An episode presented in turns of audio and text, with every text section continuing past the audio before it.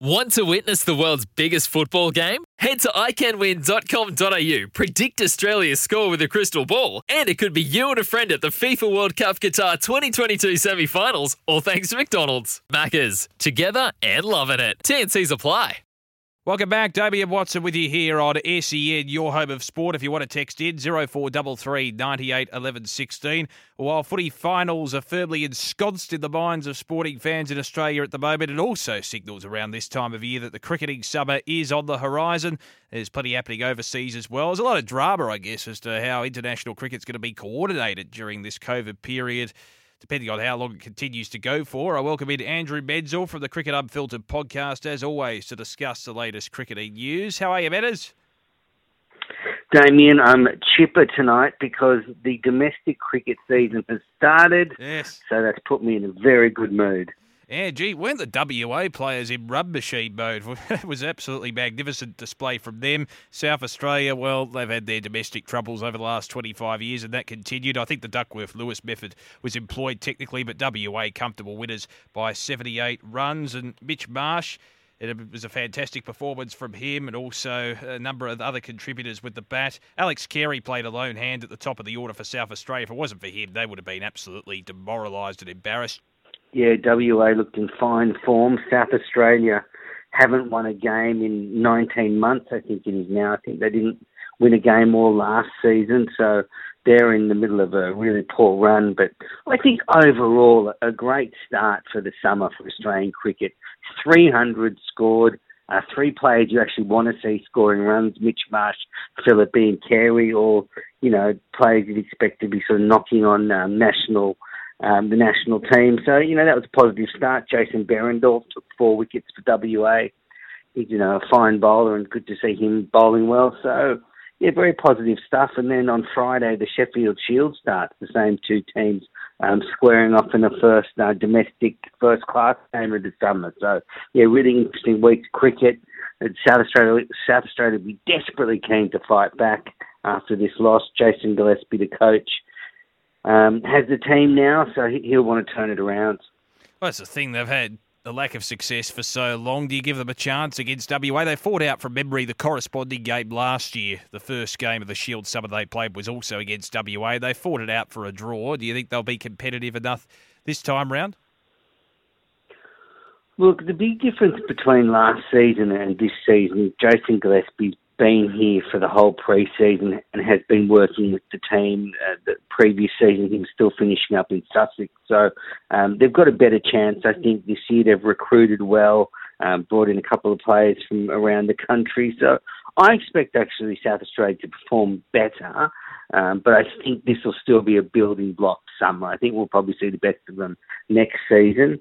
Um, yeah, but I think that you know the, WA is just stacked with talent. That lineup they put out today with you know, both Marsh brothers, Philippe Inglis, Cameron Green, Ashton Turner, um, Ashton A. It was just stacked. Even Josh Inglis, he can hit a number of sixes uh, when he's on song. Yeah, absolutely. Uh, I think Adam Gilchrist is um, a big fan of Josh Inglis's work and sort of thinks he's you know pretty close to being the next national um, keeper. So yeah, he's a fantastic player, and that lineup it was a, just a it was a sort of um, all star lineup from WA. Absolutely. We're speaking with Andrew Menczel from the Cricket Unfiltered podcast. Got Queensland v Tasmania next week as well, so we might do an early preview of that. How do you think those sides will go? Obviously, last year when they met in the corresponding game, Queensland won by well over an innings. I can't remember the amount of runs on top of it, but it did come down to probably the last half hour to round out the win through the aid of Mitch Swepson. How do you think the Queenslanders will go this time round against the Taswegians? I think the, the Queenslanders have got a, another fine team, defending champions, of course. Um, but with Marnus Labuschagne and Usman Khawaja up the top, uh, I think they're, they're a good team, so I expect them to do pretty well again. Um, it's just the Shield match and a, a Marsh One Day yeah. Cup match next week, and then that's that's it for the schedule. That's all we know. Afterwards, it's a complete mystery. So it's really hard to predict what's going to happen uh, beyond uh, next week. Do you have any idea at all, or is it still a bit of a closed shop? I suppose they're still working out the logistics, but it'll be interesting because as time gets nearer, if they are going to organise accommodation, unless it's in the works now, there's there's not much time left. Yeah, I'm, I'm just no idea. I've, I've received no um, word whether any of the teams from New, whether New South Wales or Victoria have left the state. I don't think they have. I'm sure if New South Wales had, they would have um, released a press release. So I think they're just waiting it out. And you know, with this sort of mythical 70% double vax and then 80% double vax, maybe they're hoping that when we reach those targets and the stay-at-home orders are, are slightly lifted, that, that they can play cricket, even if it's you know New South Wales playing Victoria, if some other states won't let, let them in. Um, but, but I think what we're really seeing is a, a reluctance from the players to go into sort of hubs and quarantine and to avoid it as much as possible because they know it's going to be a very long summer. And also, you know, the cost of doing that does um, sort of add up on Cricket Australia. So I'm sure they're keen to just see if they can dodge, um, you know, the COVID restrictions and, and, get enough cricket into the players. But it's, it's a real mystery. Yeah, it'll be very interesting as a fixturing nuffy. I'm going to watch with interest. Now, the Aussie women's cricket Same. team they continued their record-breaking one-day streak with a convincing victory over India in Mackay. I mean, how good is this team? A lot of these players haven't played since March, April, and they've come out as if they've never left. Oh yeah, I mean, 25th consecutive win in this format, just an imperious performance. Uh, India batted first and made 225, and I thought that was actually a tricky little total for Australia, as you say, having not played much cricket lately. The the wicket in Mackay looked a bit slow. I thought the Indian bowlers might be able to trouble the top order, but it wasn't to be. Alyssa Healy feasted on the Indian bowling like she did at the World Cup final in March 2020. She hit a runner ball 77. Rachael Haynes just oh, a silky a 93, not out at the other end. She she just she's such a perfect partner for Healy, isn't she, Damian? She just nudges nudges it around and works into her innings and um, almost a silent assassin. And then um, Meg Lanning 50 not out in the 200th game for Australia. So, uh, fantastic day for the, the team they're going to be beaten at all in this multi-format series. That sounds arrogant, and I think the Indians will probably improve upon their performance. And there's a part of me that thinks the streak could end, but gee, based on that first one day, there's a lot for the Indians to improve on, particularly as you say their bowling stocks. Do you think they can pull off an upset? Most certainly. Uh, this Indian team's punchy. They they do tend to lift against Australia. They say their best performances for when they play against Australia. So I actually, you know, sort of expect the series to get closer. And I actually think that performance in the first game with the bat showed promise. Uh, they easily could have been rolled for 170, um, and and it even been a, a, much easier game for Australia. So they, they did sort of fight to the end, and yeah, I, I think they'll um, yeah they'll take a few points in this multi-format series. How brilliant was Darcie Brown, too? She took four wickets in just her second one day international, and you got Hannah Darlington debuting as well and taking a couple of wickets. They're both pretty young. There's plenty of young pace depth for the Aussies after, for many years, they were probably dominated by spinners, but there's a big pace brigade that has emerged over the last five years. Yeah, that's right. There's a whole crop of young players emerging that have uh, been playing in the WBBL and you know been able to benefit from the rising professionalism of the game. Um, you know, Stella Campbell in the squad is one to watch. Yep. Maitlan Brown another. Um, so I expect, um, you know, we'll see them later in the series. Stella Campbell's a very tall, quick bowler, and I think she'll cause um, trouble for the Indians maybe in the Test match. But yeah, really good team, and you're right, they're they're stacked. Just on Maitlan Brown, I noticed you spoke to her on your podcast. She's a bit of a quirky character, which a lot of people like, and I find her very entertaining. And uh, notice you brought out the closed mouth singing routine, which uh, is quite remarkable. I still can't believe she can do that. Uh, how is she to chat to?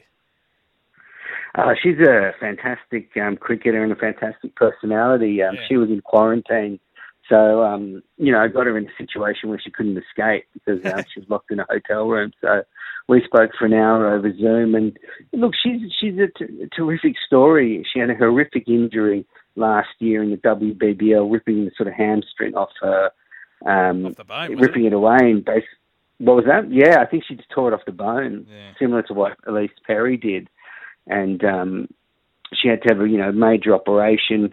So she's gone through a huge recovery, and just to make it back to the Australian squad for this um, series is a huge achievement. And uh, yeah, she's one to watch. She's moved back to New South Wales and back to the Sydney Sixers from the, the Renegades and the ACT Media Meteors. So expect her to have a big summer.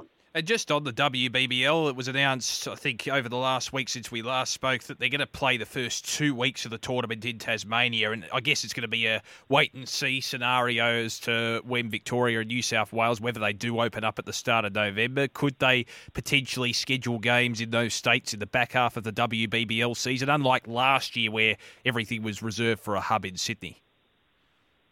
I think nothing's out of the question. I think you sort of will likely see them go from Tasmania then to Queensland and Adelaide. I think they're the other states they can travel yeah. to at the moment. And but there's no, you know, there's no doubt that if say, um, you know, the, the top team this year after the preliminary stage hosts the final. So if, if the Thunder or the Sixers or one of the Melbourne sides were to finish top, you know, we might get a home, one of those might get a home final. We saw last year the Sydney Sixers only home game. Sorry, yeah, last year the only home game was the final. So um, yeah, we'll, we'll see.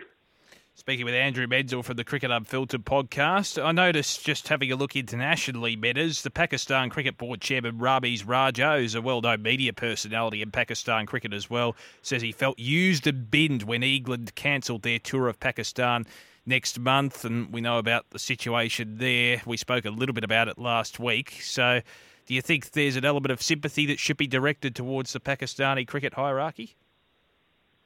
Uh, well, look, you know, Ramiz Raj is the new chairman of the Pakistan Cricket Board, and he's certainly swinging a few punches after New Zealand pulled out and yeah. England has cancelled their tour.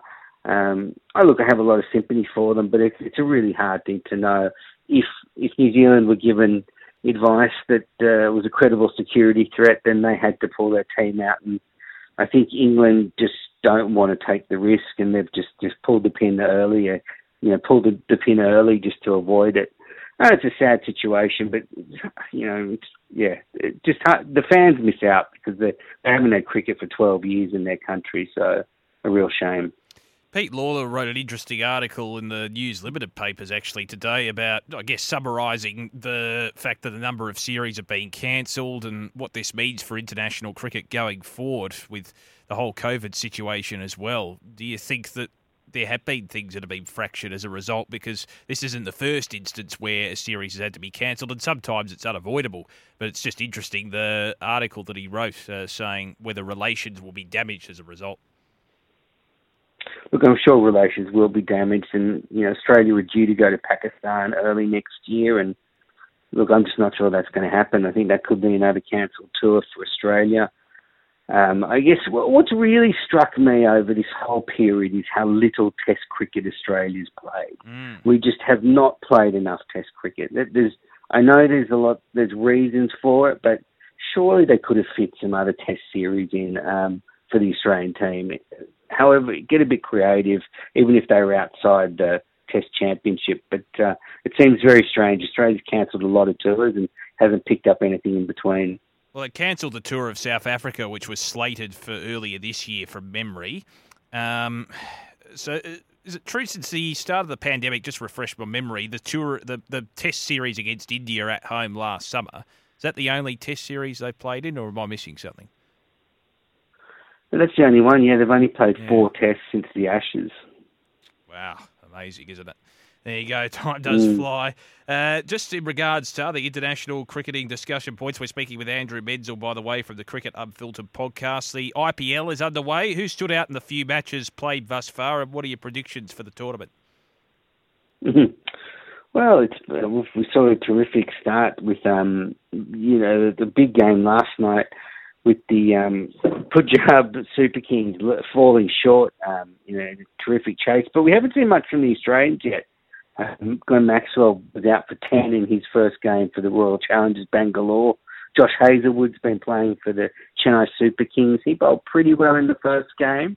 Um, but yeah, there's only been I think three games so far. So um, yeah, a lot to come. I'd like to see Steve Smith get a game for the Delhi Capitals and warm up for the um, T20 World Cup.